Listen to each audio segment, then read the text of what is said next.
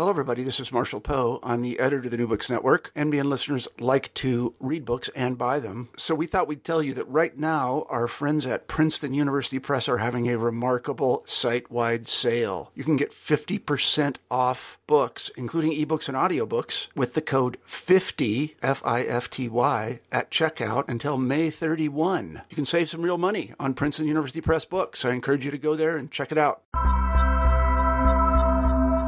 Welcome to another episode of New Books in Religion. I'm your host, Kristian Petersen. For each program, we choose a new book that's especially interesting, and we chat with the author. For this program, I had the pleasure of speaking with Jim Wellman, professor of religious studies at the University of Washington, about his great new book, Rob Bell and a New American Christianity. As one of Time magazine's 100 most influential people in the world, Rob Bell is a name that is now known well beyond the confines of his megachurch in Grandville, Michigan, or within evangelical circles. Bell has been at the forefront of contemporary Christian movements in America and is situated in a unique liminal space where he refuses to be defined. In this new book, Jim Wellman probes Bell's life and examines how he can serve as a lens for understanding the shifting boundaries of American religious landscape. For Wellman, the enthusiasm and success of congregation like Bell's is indicative of the failure of fundamentalists in American Christianity. The refusal to be labeled by a particular interpretive framework reflects the growing American population's self identity as nones. This might be why many from the spiritual but not religious persuasion are attracted to Bell. In fact, after the publication of Bell's most recent book, Love Wins, in 2011, he has been charged with being a universalist who is amending the gospel. So, what does Rob Bell reveal about American religious culture? How is it changing? And where is it headed? In my conversation with Wellman, we discussed the role of performance, charisma, media, the artistry of the sermon, the relationship between the secular and the sacred, gender inclusion, experience over belief, discipleship for here and now, and the importance of media competency. Without further ado, here's my conversation with Jim. Welcome to another episode of New Books in Religion. I'm your host, Kristian Petersen. Today I have the pleasure of speaking with, with Jim Wellman uh, from the University of Washington in Seattle and we're speaking about his uh, great new book, Rob Bell and a New American Christianity. How are you, Jim? Very good, Kristian. Good to talk with you. Yeah, thanks for, for making the time. Uh, your your book was really great. I think uh, it, it, gives a very wide cast on on Rob Bell and his significance in kind of the American religious landscape. So, um, before we get into that, though, uh, maybe you could tell us a little bit about how how you got interested in religious studies. Um, you know, unlike many people who study Christianity, uh, you are a sociologist. Um, so, h- how, how did you get into that kind of uh, particular interest of, of studying religion from that standpoint? You know, it, it, I mean, it's a long story, but I'll, I'll cut it short. I, I, got my master's of divinity at Princeton Theological Seminary and, and and really did the hermeneutics of religion, that is kind of a philosophy of religion. Then went to the University of Chicago Divinity School for my PhD and started in psychology of religion and enjoyed it, but realized that it's really hard to come with any real results when you do empirical psycholo- psychological studies. And uh, realized that sociology gives you kind of a, a grasp on reality that is a little bit more secure than a, a psychological perspective, and uh, and just got enthralled with Weber and and the whole history of, of sociology, Durkheim and others. And uh, before I knew it, I was doing a study for my dissertation on a church, actually in downtown Chicago, called the uh, Fourth Presbyterian Church, and I wrote a book about that church from 19 uh, 13 till 1985 called the uh, Gold Coast Church in the Ghetto, a study of, of Fourth Presbyterian Church in the context of race and religion and class in Chicago. So, you know, sort of fell in love with with the study of empirical uh, religion uh, in all its diversity and, and, and complexity and so it was. It, I've you know really enjoyed it ever since. Um, and how how did this particular project come about? Uh, the Rob Bell project, you know, I, I, it's interesting. It was in, in summer 2011. Um, a editor from Abingdon called me and and uh, and my name had been suggested to her uh, about writing a possible book on Rob Bell and and you know I frankly said to her I, would kind of known about him a bit through some other people, uh, but I basically said that he would probably be the only evangelical pastor I'd be interested in writing a book on. Um, and you know, frankly, it went from there and signed a contract. And just as I signed the contract, he uh, decided to leave his church. And that's the Mars Hill Bible Church in Grand Rapids, Michigan. And that was in the September or so of 2011. And the contract on the book was was really to get the book done in, in about a 12 month period, which was also quite different than what I had done before. Obviously, uh, you know, most of my books are pretty, you know, take a lot of research and, and writing two or three years. But uh, so this was a fast job. And it was also a job, it was also a, a piece of writing that would be accessible to, uh, I think, full range of people, not just academics, but but clergy and lay people and people interested in religion vaguely and deeply and all sorts of different levels. So it it was really uh, a unique and different book for me to write. Um, and uh, one of the things that I did in the writing process was to send chapters out to 10 different types of people and ask them the question, you know, was it readable? and then they'd give me feedback and I'd write, rewrite. But uh, so you know, one of the you know fun parts of this book is the fact that you know all sorts of people have said that uh, you know they can't put the book down or it's very readable. So that's that's been an exciting process for me, and you know, very different one. Yeah, I would I would agree. Uh, it's definitely a, a, a, book that you can get into more than your your typical academic book, and uh, as an academic, it must be very uh, it must be a great feeling to know people really uh, enjoy reading your books, right? Um, well, you know, it really was when when I I mean I've gotten a lot of emails or or text about this, but uh, when people say I can't put your book down, it kind of blows your mind, right? Uh, and uh, you know, and and I'm this book came in the midst of really a, another bigger project that I'm doing on American megachurches. We we have a data set of 12 national megachurches that uh, we got a huge uh, data set of, of, of interviews and, and, quantitative data. Uh, and um, and it's a much different type of book, an academic book. Um, so that this book interrupted that book, and uh, so I have to come back to the American Megachurch book now, and uh, and I have to kind of re- really rethink how I do uh, how I write books these days. So it's it's a, it's been it was a good experiment. Yeah. Um. You you kind of use Rob Bell also as as kind of a, a lens to look at um, what you see as kind of a changing uh, landscape of American Christianity. Um, why, why do you think Rob Bell is uh, kind of a, a, good figure to do this with? You know, you said he's the only evangelical you, you would write a book on. You know, I really didn't know enough about him to know that that would be true. But, you know, it was a very intensive research process where I listened to about a hundred different talks or sermons you know read all his books, but uh, and I transcribed most of the, most of those sermons or talks. So it was a lot of material, and I think he's a very interesting figure, um, just on his own, um, and a very creative guy in terms of how he preaches and how he kind of performs his preaching, but also how he thinks about the church and about the faith. And on the one hand, he's definitely comes out of that evangelical tradition. He he out of the Midwest, went to Wheaton College, um, you know, had a born again experience, gave his life to Christ. Um, very conservative college, of course, Wheaton. But one of the inner and, and, and grew up in a Baptist church and, and a non denominational church.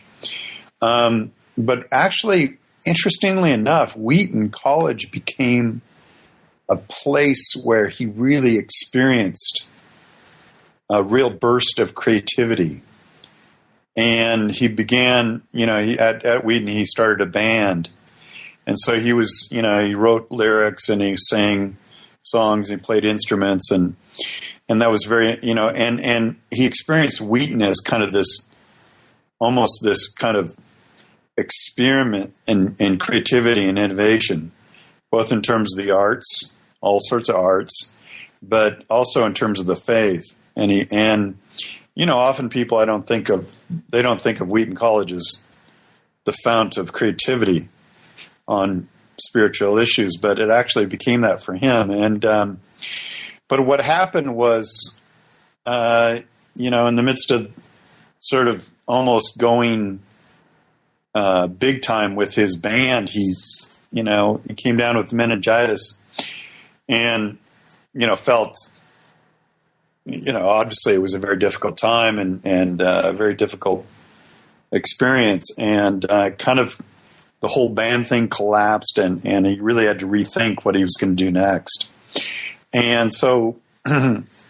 you know, in the process, he uh, at a camp, he experienced, uh, you know, sort of the holiness of picking up the Bible and trying to explain it to people. And, you know, that was kind of his calling to, to be a preacher. But, you know, I think what's interesting about him is that um, for him, the church, most churches that he experienced, uh, felt like places where the plug was pulled out. You know, there was no electricity. And, you know, for him, the faith was electric. And, um, and electric in its creativity, electric in its power, electric in its ability to create love and, and justice in the world. And so, uh, you, you know, he went from there to Fuller Seminary. And, you know, again, Fuller Seminary is not, you know, I'm not sure is known for a hotbed of creativity in, in religion, but it's a very interesting seminary.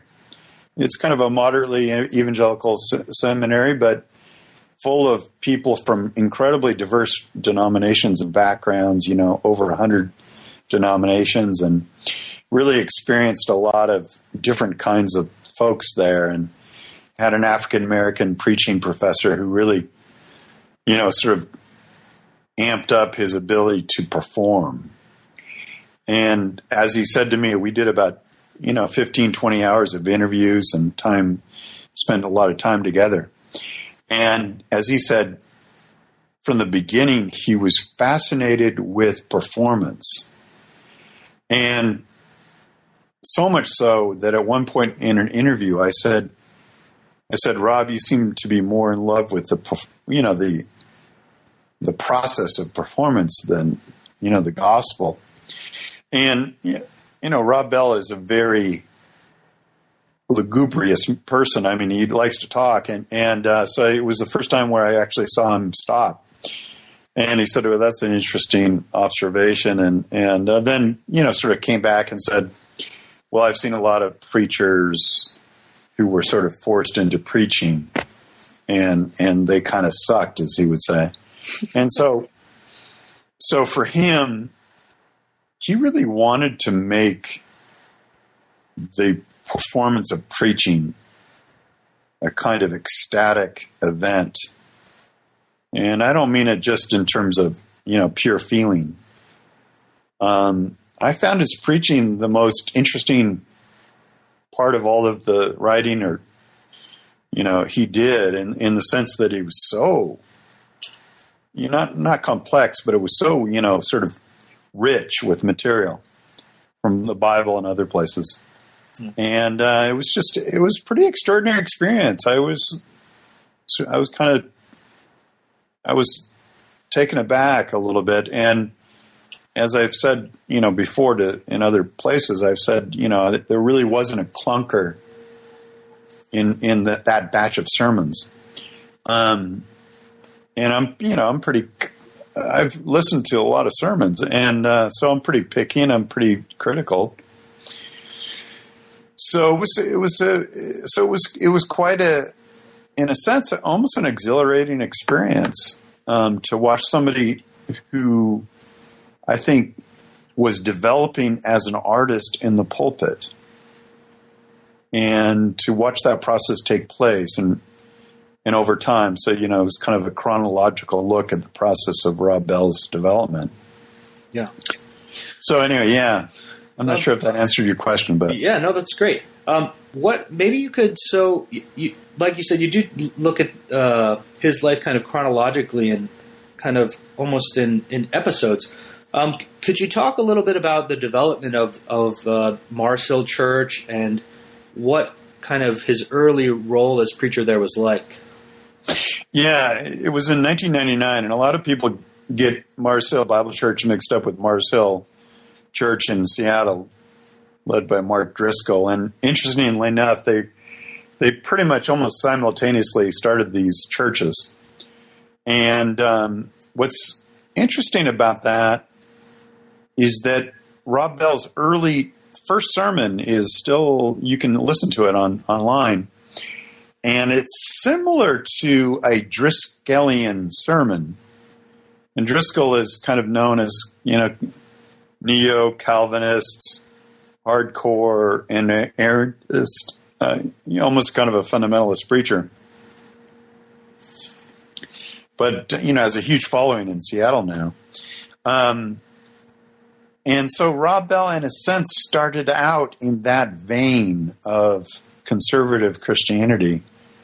You know, the blood of Jesus and, and the importance of, you know, conviction of sin and and he was good at it, right? I mean, that first sermon, um, it was amazing to listen to a 28 year old who was so certain of himself and so certain about his own righteousness and you know and and also even in the midst of that kind of seriousness had a really quick wit very funny guy and uh, you could really see how people could be attracted to him. And the truth was he, he had been an assistant pastor at a grand rapids church nearby and and then began you know as he said he felt a call with his wife kristen to to start a new church. And I think you know they sent over about 300 people to to to start this new church, and uh, you know apparently like you know a thousand people showed up, or that's the story on that first Sunday. Um, and in a year and a half's time, uh, Bell literally had 10,000 people coming to you know services. So it really was an explosion. Um, that's that's pretty you know it's not unusual actually from now my research on megachurches to see them explode like this but it does take um, you know an entrepreneurial personality who's who's a charismatic individual um, Yeah, and you talk. So in this, this is you name this chapter charisma, and um, I'm wondering if you could talk a little bit. I mean, how much of this idea of being a, a charismatic personality and this idea of performance uh, played a part? I think you even uh, mentioned in the book that people accuse him that it's just just an act, even. yeah i think he's a charismatic personality for sure. And and and being a charismatic personality there's there's nothing wrong with it inherently. Um, you know it, it's just some people have it and develop it and some don't. But what it is. And i th- this was really interesting. This this really sparked my interest in charisma in general. And that is charisma is the ability for somebody to empathize with the struggles and, and difficulties of, of a period of time, a culture. And and usually a person who's who's gone through those struggles him him or herself but and then they they themselves come to some sort of solution and then become become a sort of proxy to listeners who want to struggle and work through that uh, whatever that struggle is. And what's one of the things that's fascinating about bell and i show this in the earlier chapters is that he was intensely introspective as well, in the sense that he was deeply aware of, of some of the struggles in his own family, his his growing up period, uh, a sense of real, you know, sort of deprivation in certain ways, and also a sense of alienation. I think from you know the various groups in his high school and which he felt very deeply. I mean, I think he sensed, you know, he, he was never a part of the popular group. He was never a part of the sports group. He never a part of the intellectual group. He was never, he really was, he had no group. And, um, and, and in that process, he said he discovered a, a Jesus who was just like him, you know, kind of subversive character who was on the margins um, but had a message and um, and then began to deliver that message in in a, using kind of these qualities of performance and and immediately people are are just struck by him and and you know you you come upon I did interviews with people at his church and they were clearly deeply you know it was what it, what he did was for people, and they said this to me, is that you know there was kind of a transformation of consciousness. Um, so it wasn't just about you know conversion or whatever, but they really felt like wow, there was something powerfully transforming about his preaching.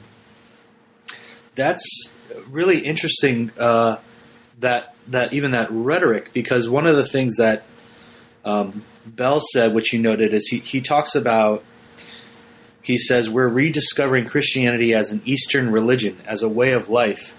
And as someone who studies Asian traditions, you hear the same kind of rhetoric, you know, transformation of consciousness. What what is he talking about here? What does he mean by that? Yeah, that's yeah. You're you're kind of the ideal person to talk to about this. Um, I um, I think what happened, and and and like I said, this first sermon was kind of this typical foundationalist, positivistic view of the Bible as an errant, as an inerrant text, and then you proof text your way into into the faith. And I think he simply said, "Oh my God, you know this is, you know this is wrong, and there's something wrong with this whole hermeneutic." And and in part that transformation came because he got in touch with uh, with Christians and with Jews who were deeply informed by historical studies of the first century. And as he said, he, he began to study Jesus as a Jewish man in his context. And, you know, the whole Bible in its context. And, and as he said, it turned the Bible from a black and white book to, to color you know, so everything became alive, and he, and you know, and as he would say, electric. And people, you know, when there's there were times when he was preaching, I thought, wow, this is electric. I mean, the dude really knows how to bring it, and and um, so you know, in, in any event, that transformation in himself, of course, uh, was translated into uh, his teaching and preaching. And most of his teaching and preaching, you know, is about a half an hour, 45 minute, hour long sermon. And, you know, that I think, you know, generally having six or to six to 10,000 people coming on a Sunday uh, in two or three services. And these were, you know, he was a performer in the sense that, you know, he was doing kind of crazy stuff on stage and doing all sorts of gimmicks. Um, but you know, in his mind, it was all for the sake of, the, uh, of a transformative message. And then, and then as you say, and and as he says, really, um, the truth of faith is only um, it, it only becomes true in in incarnation, in, as it is enfleshed in acts of charity and justice and, and benevolence. Um, and then that became a real, uh, you know, a critical. That became kind of a vein within this decade long period at his church. You know, how do we incarnate this message?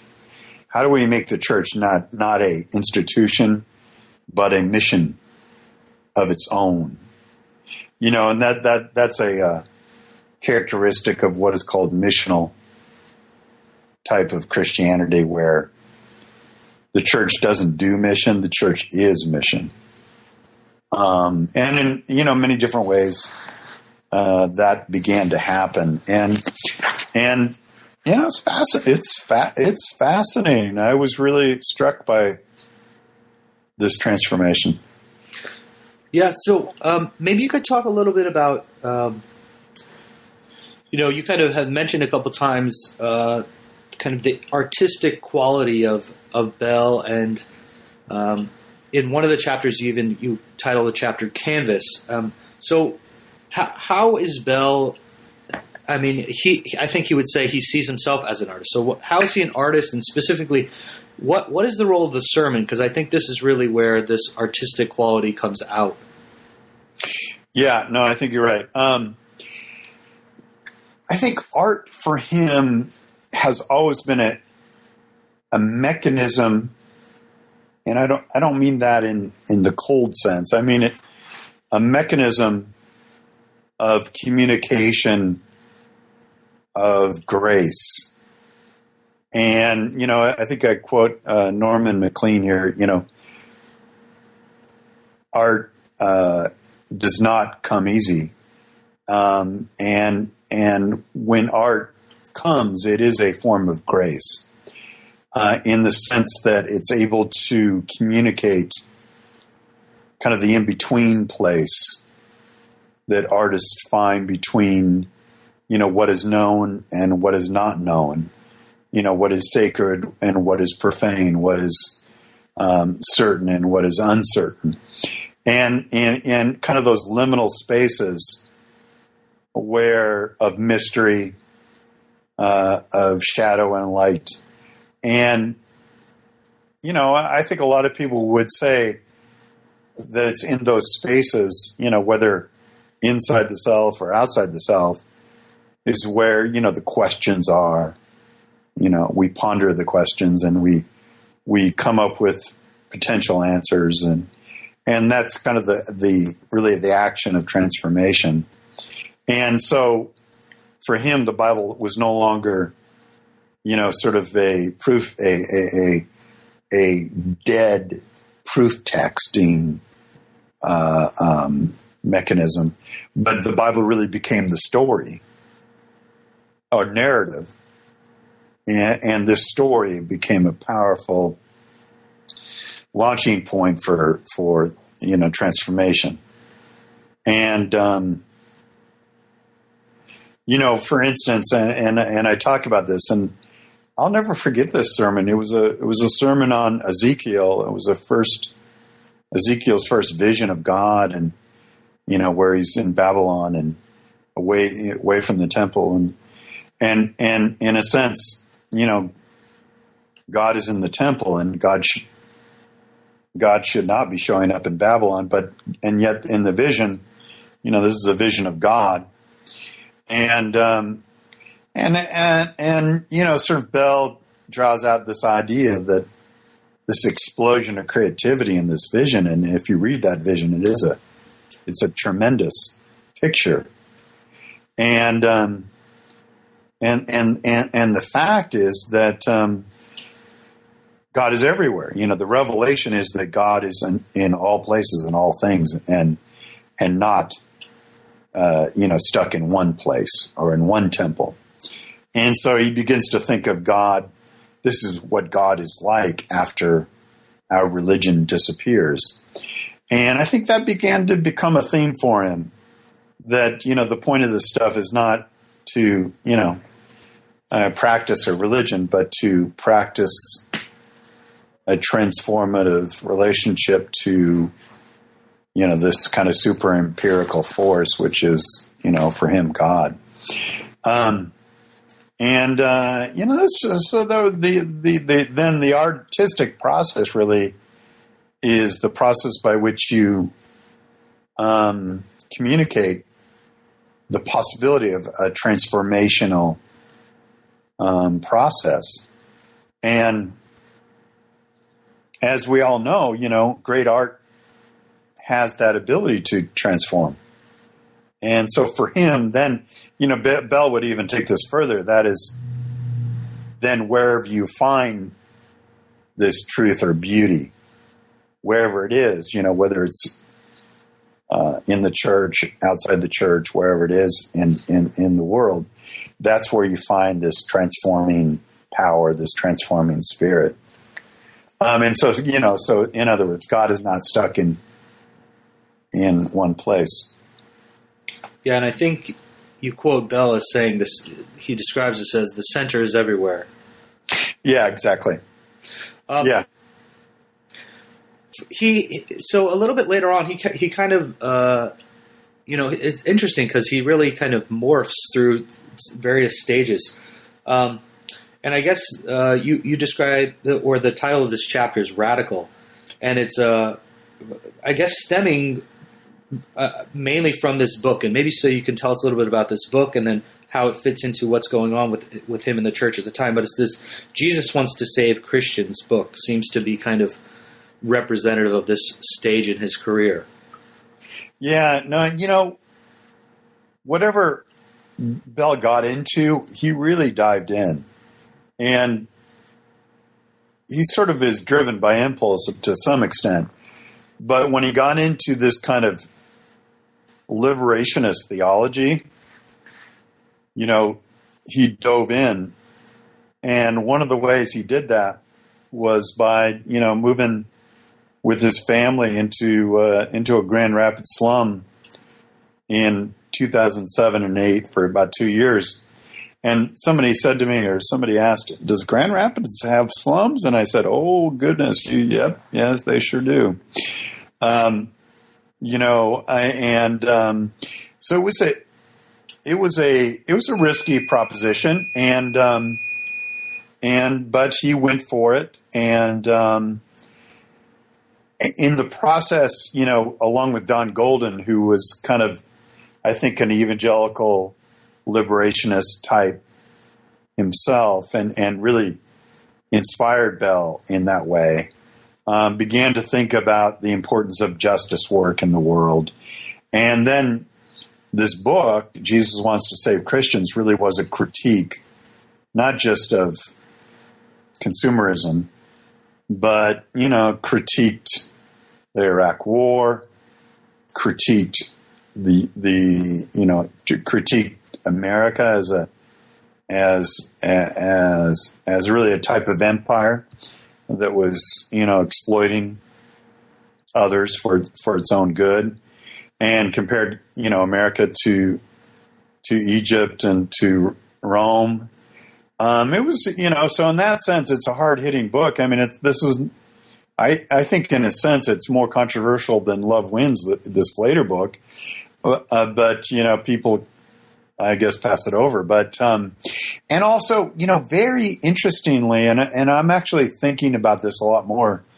I'm giving a talk on this in a couple in a month or two, but he really, you know, this is really important because, as he would say, faith is about descent, not about ascent. And he would give um, examples of people who had taken, you know, kind of moved out of upper middle class neighborhoods into into slums and ghettos and and people who had really taken risks uh, with their life, you know, in terms terms of service to others. And for him, there was a way in which he wanted and tried to produce a desire in his people to love God you know, love the orphan, love the widow, love the one who is the least, the lost, and the last, and and to truly see that you know Jesus is the one who is uh, identified in the poor, and um, he really wanted people to fall in love and desire that, and to do that within a evangelical kind of middle Midwest like atmosphere, you know, that's I think it was kind of remarkable, and you know, cert, cert, certainly countercultural, um, and to some extent, it really worked. I mean, he he had those folks really going um, and doing things that were quite remarkable. Yeah, Jim, I'm wondering if you could uh, talk a little bit about the congregation. This doesn't, you know, you allude to this in the book. It doesn't come out as much. I wonder if you got a feeling in your research about did did the kind of makeup of the congregation change dramatically over these kind of shifts that, that Rob was going through, or I mean, how how how was the congregation reacting to these various uh, kind of propositions he would put forth and kind of yes approaches? Right. You know, it's a good question.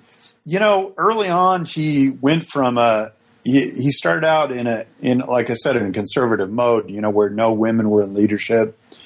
I don't know. The year and a half, two years into the Mars Hill experiment, he opened leadership to women. You know, he said something like they lost a thousand members. It was controversial. I think um, these years of of the you know, the Don Golden years were controversial one of my key informants on the book, uh, you know, I quote him by saying uh, he hated that book, uh, and he, and he, you know, he's a Republican, and and really, and you know, there were some key leaders within that church that were very much a part of a conservative Republican Midwest uh, kind of ethos, and so. Um, you know, Bell in some in some ways pushed it pretty hard. And you know, in the back of that book, he, you know, he he says, "Hey, you know, there's a church in Grand Rapids that's just you know just remodeled their church for 20 million with you know using 20 million dollars and at the same time it's now been reported that 20% of grand rapid grand rapid population is in poverty and he didn't say that you know, it was terrible that that church had done this. But, you know, that's pretty much implied in that quote. Um, so this was, he's certainly not a, he certainly wasn't a prosperity preacher at that point. Um, so in that sense, very much going against, you know, what you typically find, in, you know, frankly, in most megachurches. But, you know, long story, well, so you know he lost folks along the way. Do you, do you and, think he would also gain other people though at the same time? Yeah, yeah. And so what you what in my interview process with a twenty or so uh, leaders and parishioners in that church, these were remarkable people. They were uh, fascinating folks who thrived in a church that was very transformative for them in, in, in, in really every way.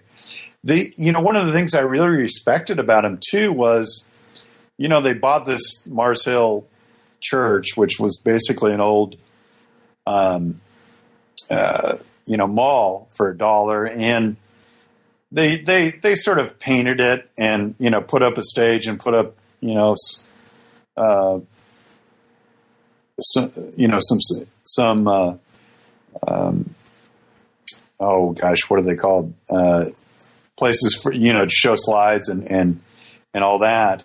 But they really didn't do much to that. They didn't do much in terms of remodeling, and they never went into debt to remodel or to build a cathedral or to do really anything with that place. They didn't put up signs. They didn't glorify it in any sort of. They didn't put luxury items in. And when he left the church in 2011, he left it without any debt. And throughout the period of time where where he was serving the church, you know, they were giving away a quarter, 25% of their budget, which is twice as much as most as as mega churches actually give away. And that was in direct help to to AIDS education in, in nations of Africa and and and a water well process that the the engineers within the congregation had developed. Very exciting things, you know. Lots of ministry, excuse me, lots of ministries in in uh, in in the slums of uh, Grand Rapids. Yeah. Um. So his most recent book is this this very controversial book. So I'm wondering if you could kind of describe what this book is, and then explain why why is it so controversial. Yeah, no, it really is the controversial book. It, it came out in 2011. Um, he had talked and excuse me, he had talked and, and been through the book with the congregation even as he was writing it. So they were aware of it, and, and but again, they lost some folks, and but also gained some people in the process, and it was it came out and it was a bestseller, and, and that really made his name in certain ways. And in the process, he was named, you know, one of the Times 100 most influential men in the world, which is kind of crazy. But um, and in that process, really got national and attention, international attention, and then uh, created context contacts with uh, Carlton Cuse, the producer of Lost, and began to to develop these ideas about television in Hollywood. So, but in the process of of of that, the book was controversial because, um, in a sense, it really asked questions that I think a lot of evangelicals were asking, but certainly not writing about. And and the question was um, was you know whether or not people whether or not there was a hell and will would people go there forever? Would they consciously suffer for eternity? Um, would people who were not Christian explicitly go to hell? Um, did you go to you know was there a second chance after death to to to come to Christ? Uh, so he began to ask all these questions and do it in a very provocative way and you know I think a lot of people would say very readable way, very entertaining way, and and so just asking that question really uh, engendered a lot of you know controversy about you know John Piper, who's a kind of neo Calvinist, very much a celebrity in the evangelical world. You know, said tweeted something like "Farewell, Rob Bell," and you know a lot of people didn't know what that meant, but it you know, certainly it was as if he were saying, "Hey, time for you to leave the the evangelical camp." And others were, you know, equally pretty critical. Um, Albert Mohler at the, at, you know, the Baptist president of the Baptist Seminary, um, very critical, and and so, you know, I, think in a sense, kind of questioning that whole dynamic of heaven and hell is really going to the heart of a conservative evangelical worldview. You know, faith, in a sense, is about being saved. Uh, and that salvation is not just to heaven, but it's away from hell. And um, and so when you question it, um, you know, people begin to question whether you really are, in, in a conservative worldview, are you really a Christian? Um, and so, you know, people began to really ask that question about him, and and uh, so many people would say, you know, he's he maybe perhaps you know Rob is now just a liberal. Um, and that's not a good thing in in in in in, in even in, in certain parts of the evangelical world. Um, what? So, what exactly does he say about salvation and resurrection and? Well, you know, it, it's it's pretty complex because he never calls himself. He never uses the word universalist. but that's sort of the implicit, uh, the implicit sort of assumption is that, and and, and here's this is what he would say. He said, he, you know, what's most important about salvation is is um, is where the story starts, and the story starts in Genesis one and two, and where God says the creation is good, and everything in it is is good, and it is beautiful, and and and um, and so in between, of course, from Genesis uh, three to the beginning of Revelation, you know the the effects of sin have have been death and destruction. Uh, but where it ends, and this is important for uh, Rob Bell, is that in Revelation 21, you know, Christ comes back and redeems the world. That that is the earth, and creates a new creation. And Bell would say that new creation starts with Christ, and Christ's death and resurrection uh, is is the revelation of that new creation. And so the new creation is happening everywhere and is happening now. It is not just for the world to come. It is in this place now, here and here and now. So it's kind of a creation centered spirituality, uh, which is, you know, in, in, in, the sense that salvation is both imminent and uh, and transcendent. Um, so I I don't think you know, he never denies that there is a hell. He simply asks the question Would a God who loves us in Jesus Christ, who seeks to redeem us in Jesus Christ, who overcomes death in Jesus Christ, who um, has victory over death and sin in Jesus Christ, would there be any reason for anyone to go to hell unless they really want to? Um, and so that's kind of the that's the basic assumption, I think. And and in that sense, from a liberal perspective, there's nothing really radical here. Um, but from an evangelical's perspective, that, that this, this, is a new territory, and, and and coming from you know one of their evangelical superstars, it was disturbing. Mm-hmm. What so what what happens in the the post uh, Love Wins World? For in terms of the Rob Bell, yeah. Well, you know, so in other words, um, you know, and there's a there's a sort of way in which Love Wins was the point where he, I think, began to think about transitioning out of Mars Hill, and and a lot of people or some people suspect that he was being pushed out, and I don't think that's true at all. Um, I think he's a very creative person. He he never, in fact, had a office even in the church building. Um, he always sort of, he, he, especially towards the end, he, he really wasn't a part of the administration of the church. Uh, he was really almost kind of a contract employee, you know, come preach for us, then go and do your own thing.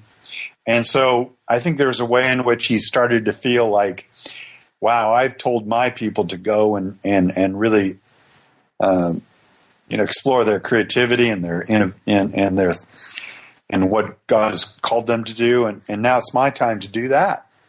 And so in the process, he was able through uh, Carlton Cuse, he sold a script to uh, some Hollywood executives, and for a possible television show that was never piloted.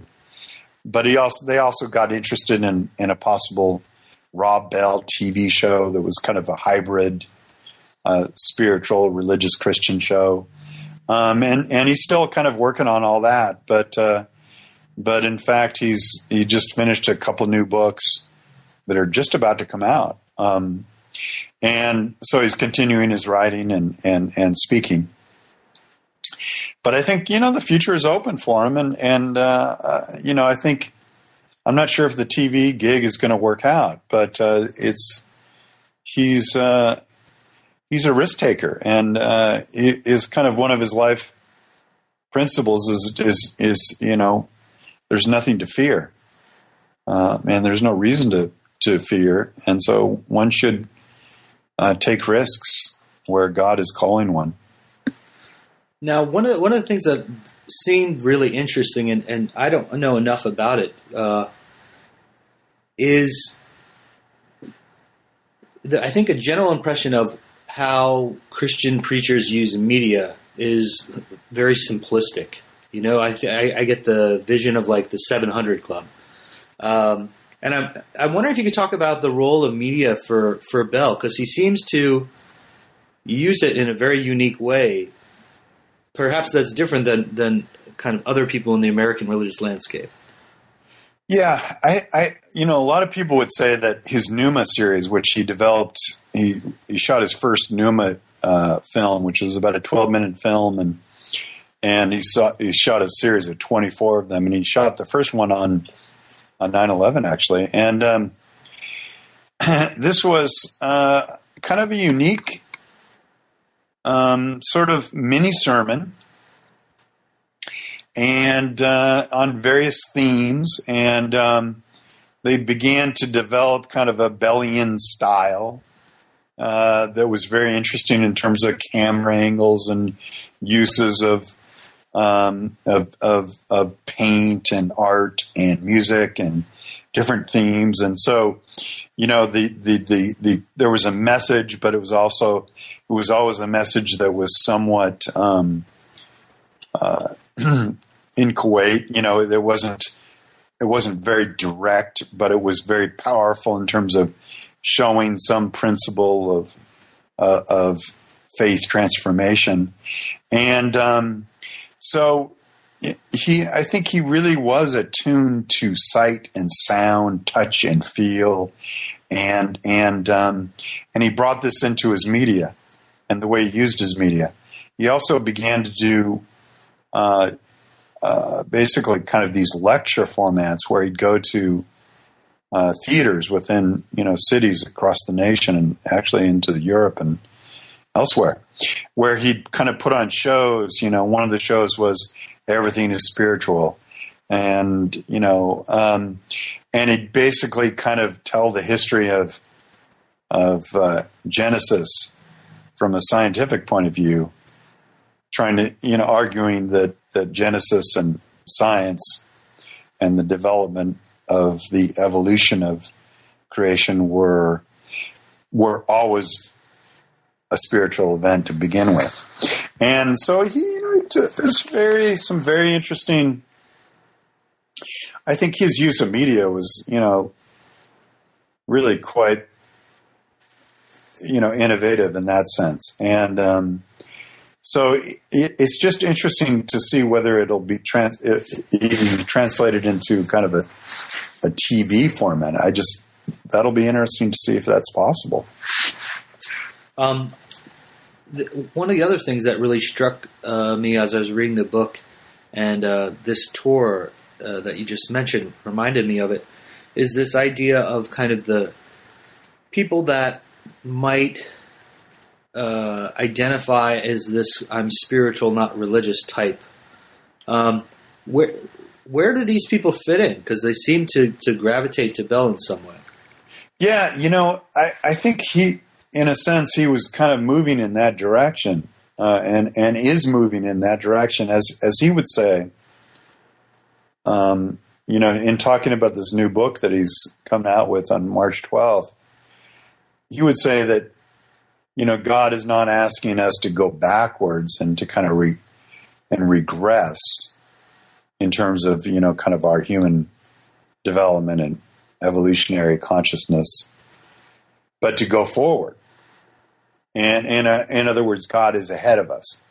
And so I think what he would say, I know he would say this, I've heard him say this, is that in some sense the world and artists in the world and, and scientists in the world are, in fact, you know, sort of ahead of the church and, and embodying, incarnating you know what what uh, you know God is really all about. And so that in that sense, you know, this this whole idea, you know, sort of the again, kind of going back to this, you know, I, I don't know how deeply he was impacted by this, but you can, you know, having read some Eastern Orthodox theologians, you can you can begin to to see some correspondence with uh, Bell's thinking, um, and that is and that is you know that uh, you know where there's truth in the world, where there's beauty in the world, where there's goodness in the world. You know that's kind of the essence of the Spirit of God, and um, you know whether it's anonymous, that is whether it's named Christian or not is is really kind of beside the point. But that's where God is, you know, ev- God is an evolutionary process uh, and, and, and, and, incarnation of that truth in the world. Um, how do you think he would define this dichotomy of religion versus spirituality? Or I don't know, maybe he, I don't know if he's talked about this specifically. Yeah, I think, you know, I think I'm not sure if he would talk about spirituality per se. I, I haven't heard him talk about that much, but I think for him, you know, the church should be a catalyst for the kingdom of God. He talks a lot about that. Um, and so the kingdom of God is this incarnated goodness and love and charity and, and justice in the world. And and so, you know, what you believe about God or Christianity is really beside the point. It's what you do with it and how you incarnate it and flesh it in the world. And his his last sermon was, you know, which is the last two pages of my book, is you know kind of a beautiful sort of paean to that to that whole idea that those who, um, you know, as he would say, beware of people who uh, turn the flesh back into word. The whole point of the faith is to make the word flesh. And so, you know, as people gather around the Eucharist and share love and prayers and share their money and share their common life with each other, you know, that is the body of Christ in the world. And so wherever that happens, that's where you get truth that make sense? Yeah, yeah, that's great. Um, so, Jim, kind of just stepping back or looking at this from kind of a bird's eye view, what would you say, uh, or, or, how how might we think of Rob Bell um, and and kind of the future of American Christianity, or what what does it say about American religious traditions and and and where they're going possibly? well, it's it's a good question. You know, I think there's we can see several different um, movements in, in in in kind of American Christianity or American religion per se, and and one of those is is sort of the decline, of course, of the main line. Uh, a, a, a, a, to some extent, some decline within the American evangelical church, especially among the younger generation, and a, and a rise of nones, You know, as as they say, you know, 20, 25 percent of us now are are what are called nones. But these people are, you know, not necessarily atheists, but uh, you know, they they probably fit that category, spiritual but not religious, um, and not much interested in religion. Um, there's a real, I think, backlash against religion per se, in part because of the Christian right and and sort of the politicization of, of religion. I think a lot of Americans find kind of repulsive. Um, so the question is, you know, what will fill the vacuum? Um, you know, some would say that you know this kind of religion religionless Christianity might be just what the doctor ordered.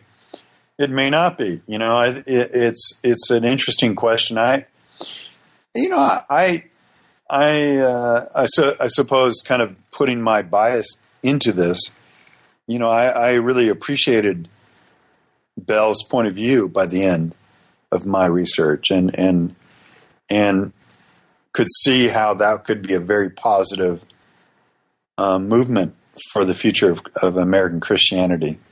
Um, I but again, you know, I was sort of more taken by Jesus wants to save Christians, the importance of, um, of you know, kind of this radical empathy and and uh, identification with the outsider.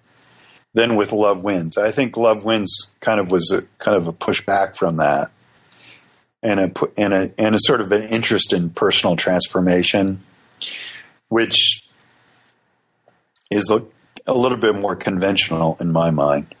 But who knows? We'll see. Yeah. I'll, I, I, I've said to him, you know, I've said to him that I, you know, I kind of hope he goes back into preaching. I think that's his best mode. I think he's a really excellent preacher. Yeah. And I think, you know, I think we need good preachers out there. I, you know, I just, we don't have that many of them. Um, but, you know, I don't know. I don't, you know, I, I think he's a guy that doesn't want to be stuck in one place.